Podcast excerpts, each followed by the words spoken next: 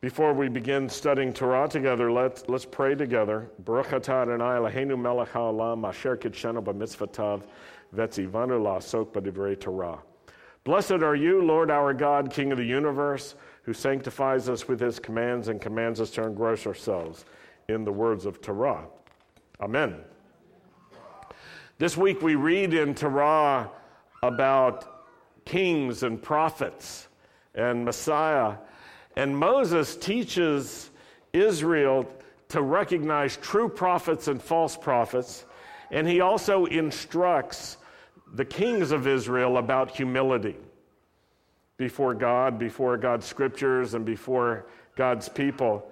In fact, Moses tells Israel one more thing that's worth noting that another one is coming. And that when he comes, all of Israel needs to pay attention to him. So Moses basically says, if you've been listening to me, listen to him. Now let's start in Deuteronomy chapter 17, verse 18, from the Torah portion this week.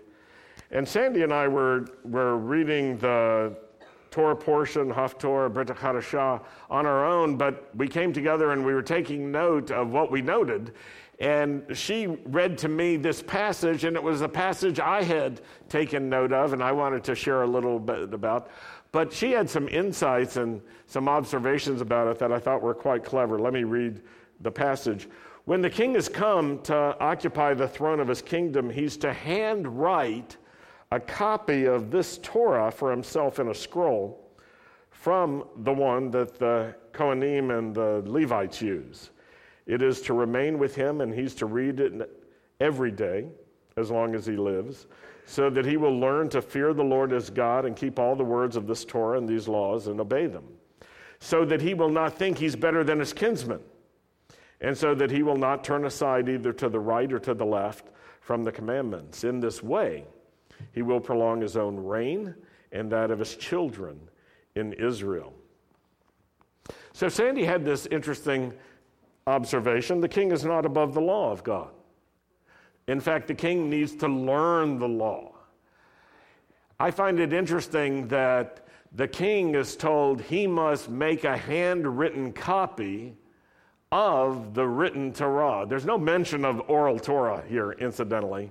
And there's a reason there was no oral Torah given at Sinai that didn't exist, but the written Torah was given, and the king was told he should make a handwritten copy.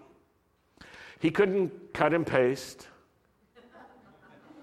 he couldn't use the Xerox machine, or if you remember mimeographs, who, who remembers that?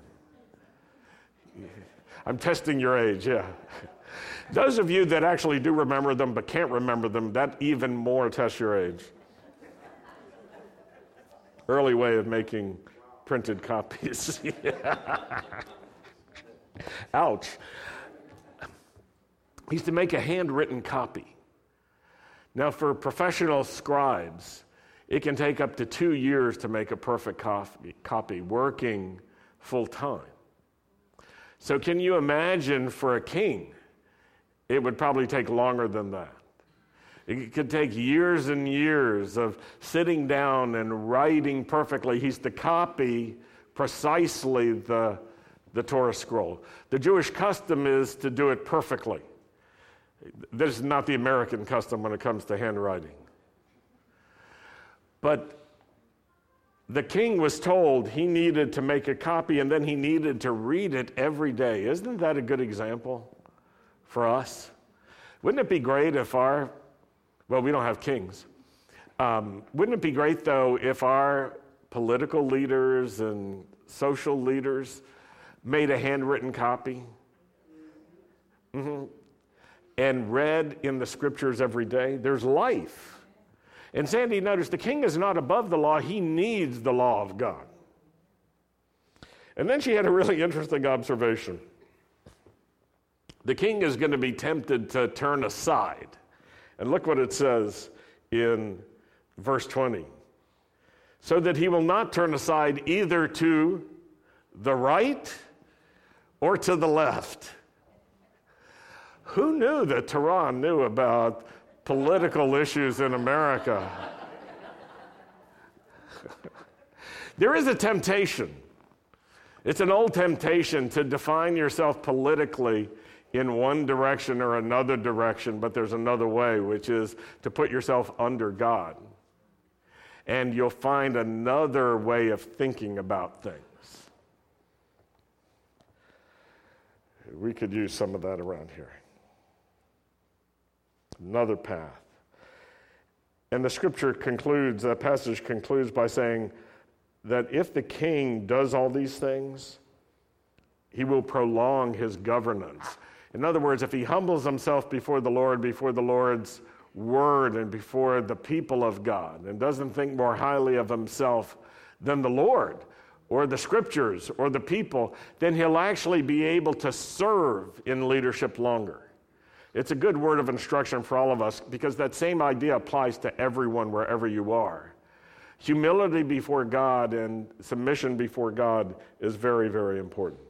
Now let's go to the next passage, Deuteronomy chapter 18.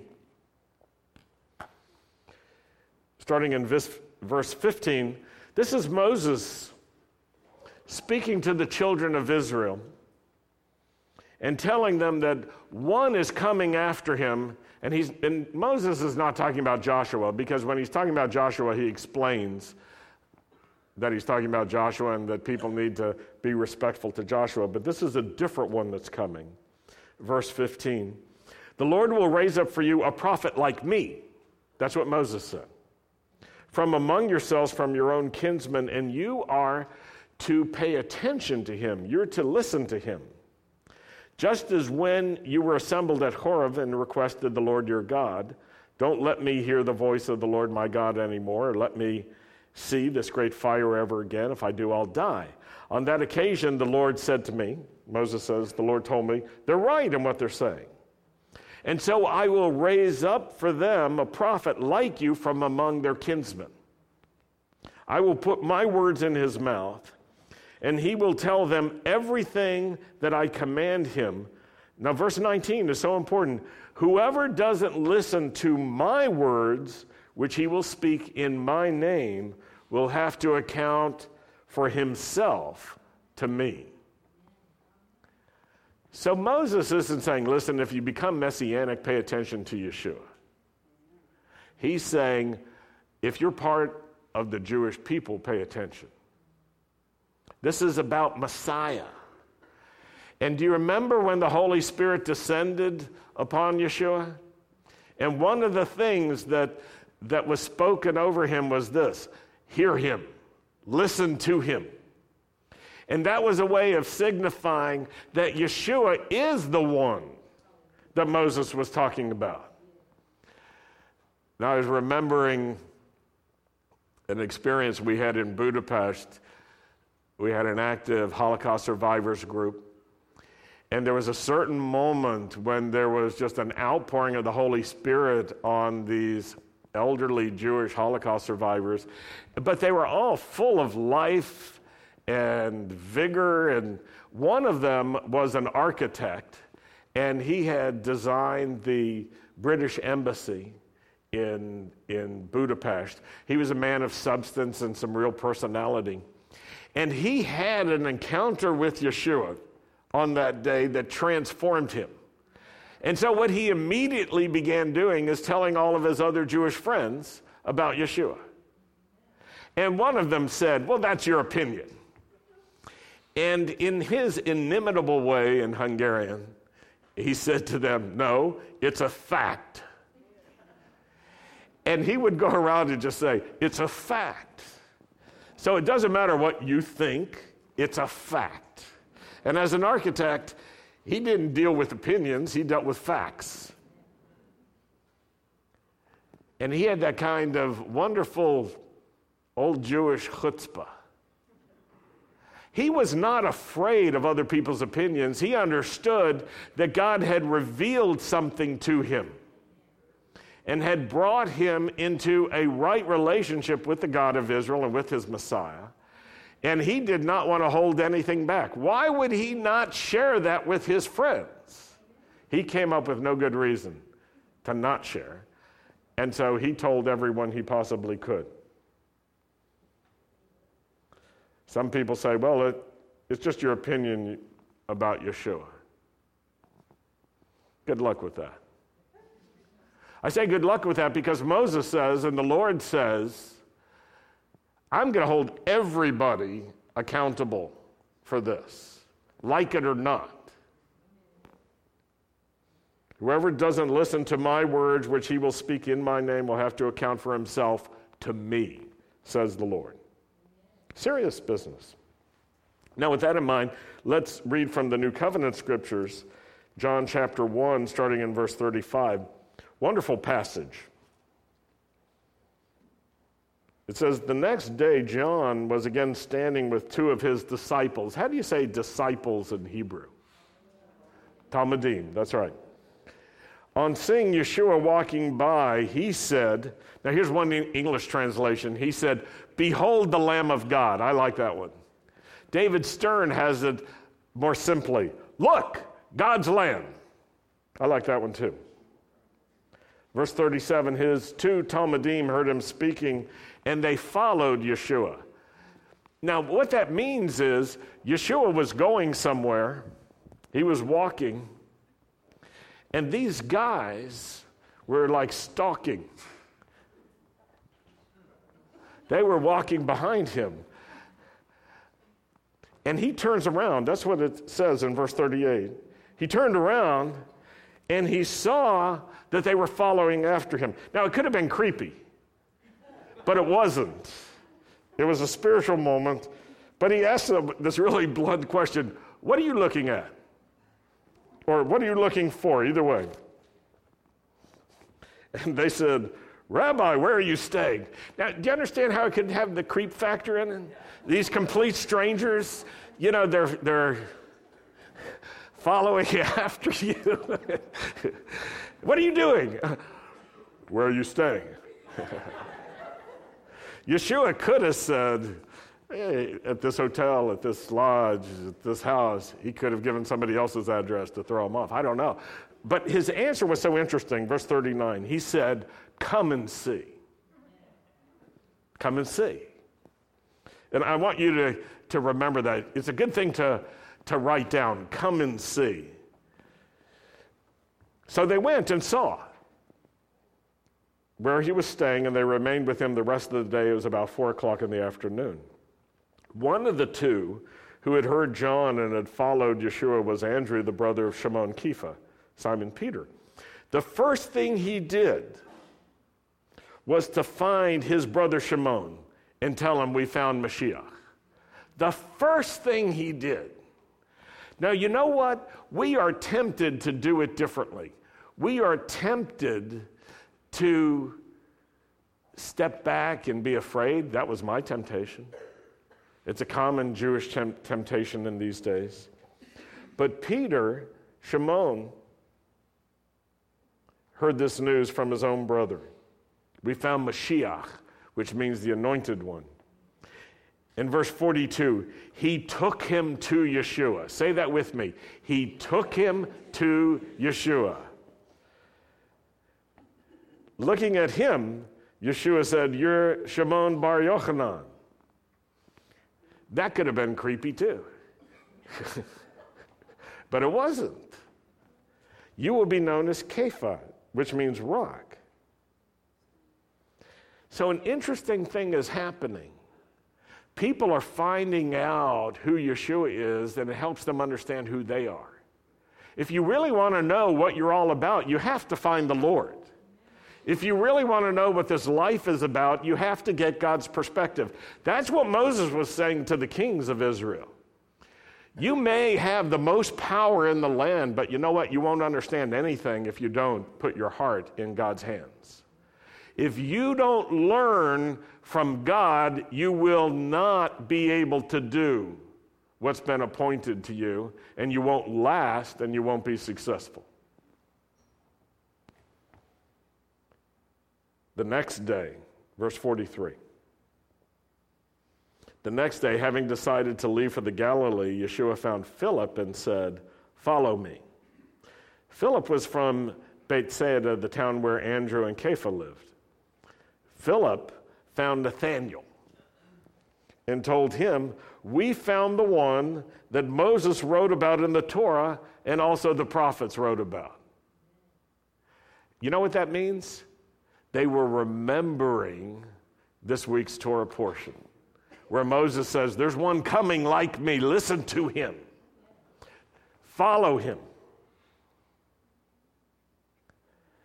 Philip is really blunt and direct. He doesn't say, You know, I've got this feeling he may be Messiah.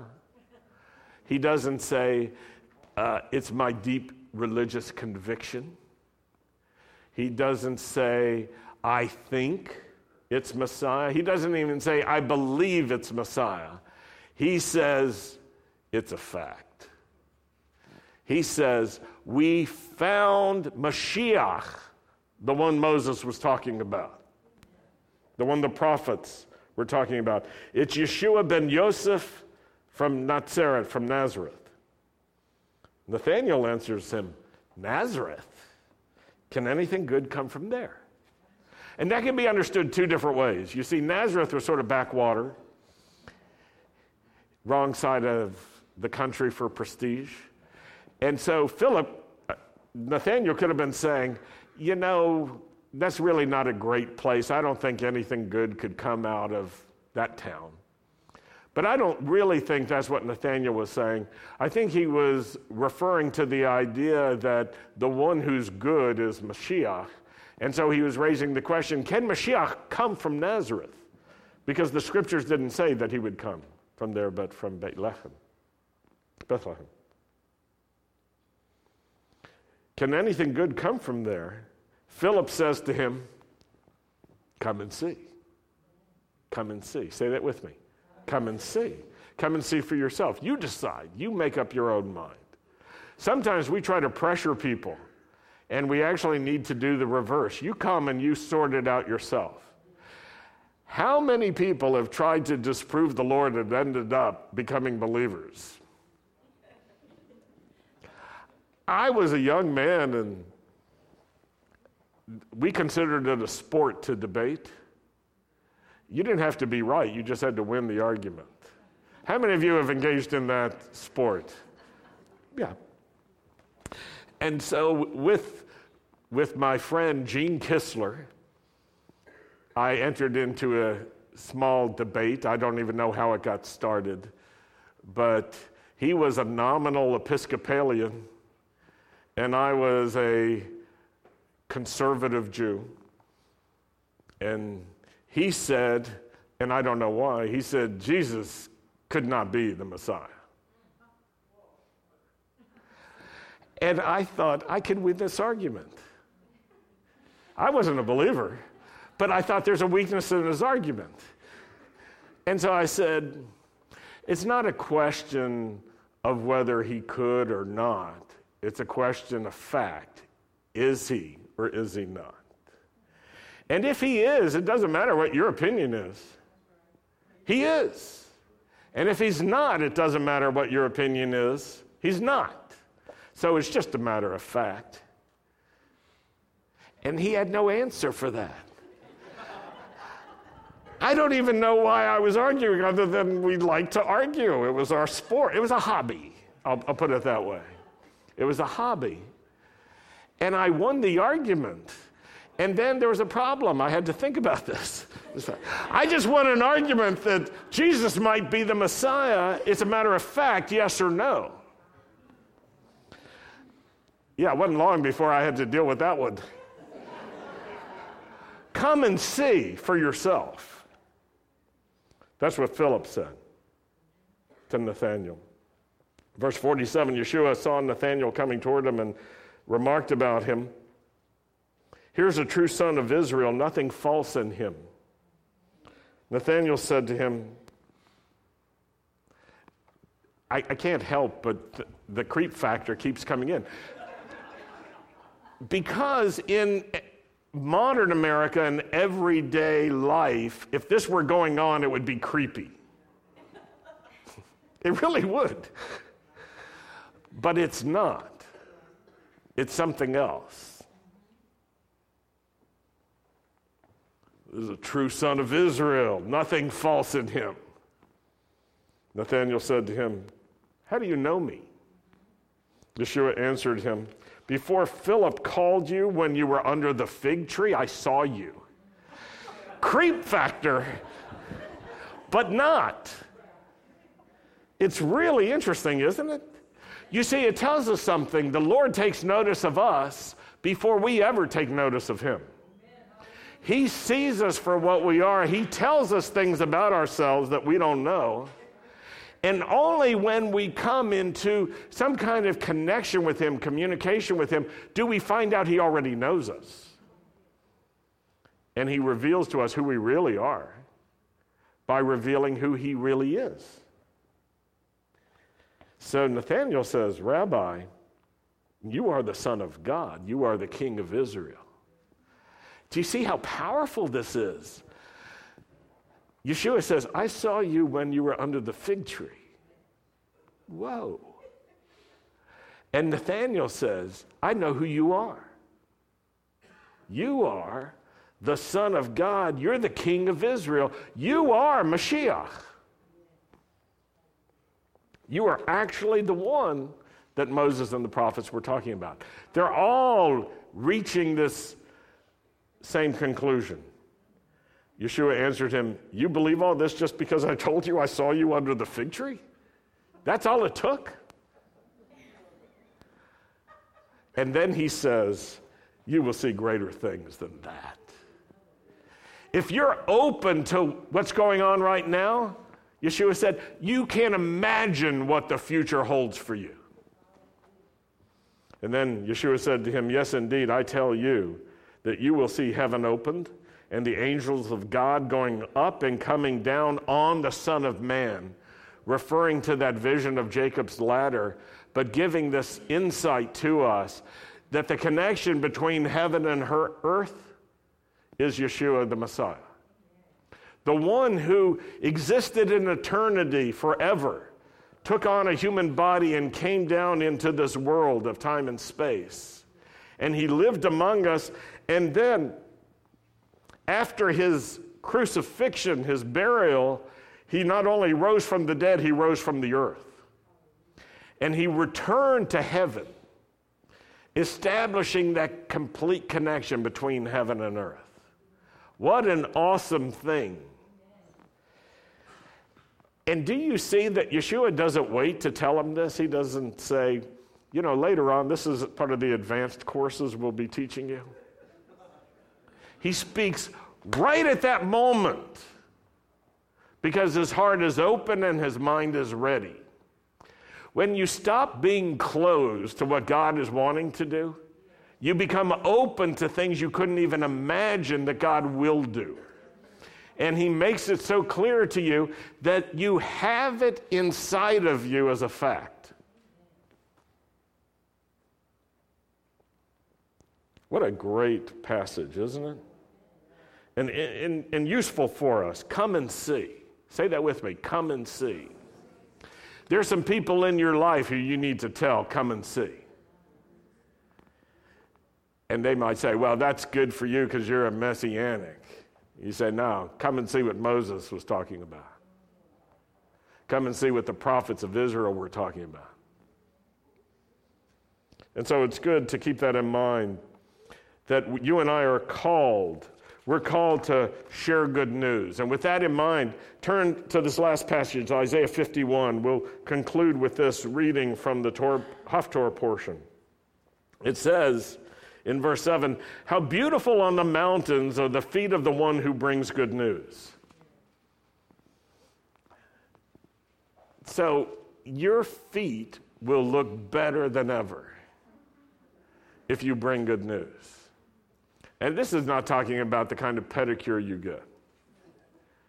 It's not your physical feet, it's, it's something spiritual how beautiful on the mountains are the feet of the one who brings good news, proclaiming shalom, bringing good news of good things, announcing Yeshua, announcing salvation, and saying to Zion, Your God is king.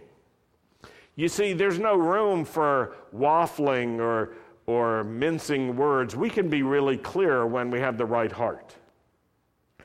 Verse 8 Listen, your watchmen are raising their voices, shouting for joy together, for they will see eye to eye the Lord returning to Zion. Bring, break out into joy, sing together, you ruins of Jerusalem, for the Lord has comforted his people and he has redeemed Jerusalem. The Lord has bared his holy arm in the sight of every nation, and all the ends of the earth will see the salvation of our God. And then jump to verse 12. You do not need to leave in haste, you don't have to flee. Here's why the Lord will go ahead of you the God of Israel will also go behind you. This is a promise, not for everybody, it's a promise for the people who bring good news. The ones who have lovely feet, the ones who take time to share the good news with the Jewish people of the world. Now, some of you would say, well, I can't do that, and here's my reason. Here's one reason I can't do it because I'm not Jewish. Here's another reason I can't do it because I am Jewish. I, I, I, can't do it because I don't understand what to say. That's all baloney. You can do everything God's called you to do when you start saying yes to Him instead of no. Sometimes when our kids were young and we'd ask them to do something, they'd say, Why? And there were moments when I would say, I'm not going to tell you why if your why means no. Just do it, and then I'll tell you why. But if your why is so that you can do it well, I'll explain it to you. And I think that's the way it is with the Lord sometimes. Sometimes He'll just say, Go do it. And when you do it, you will be amazed. So don't make excuses for yourself. Don't allow yourself uh, the indulgence of saying no to the Lord about bringing good news to other people.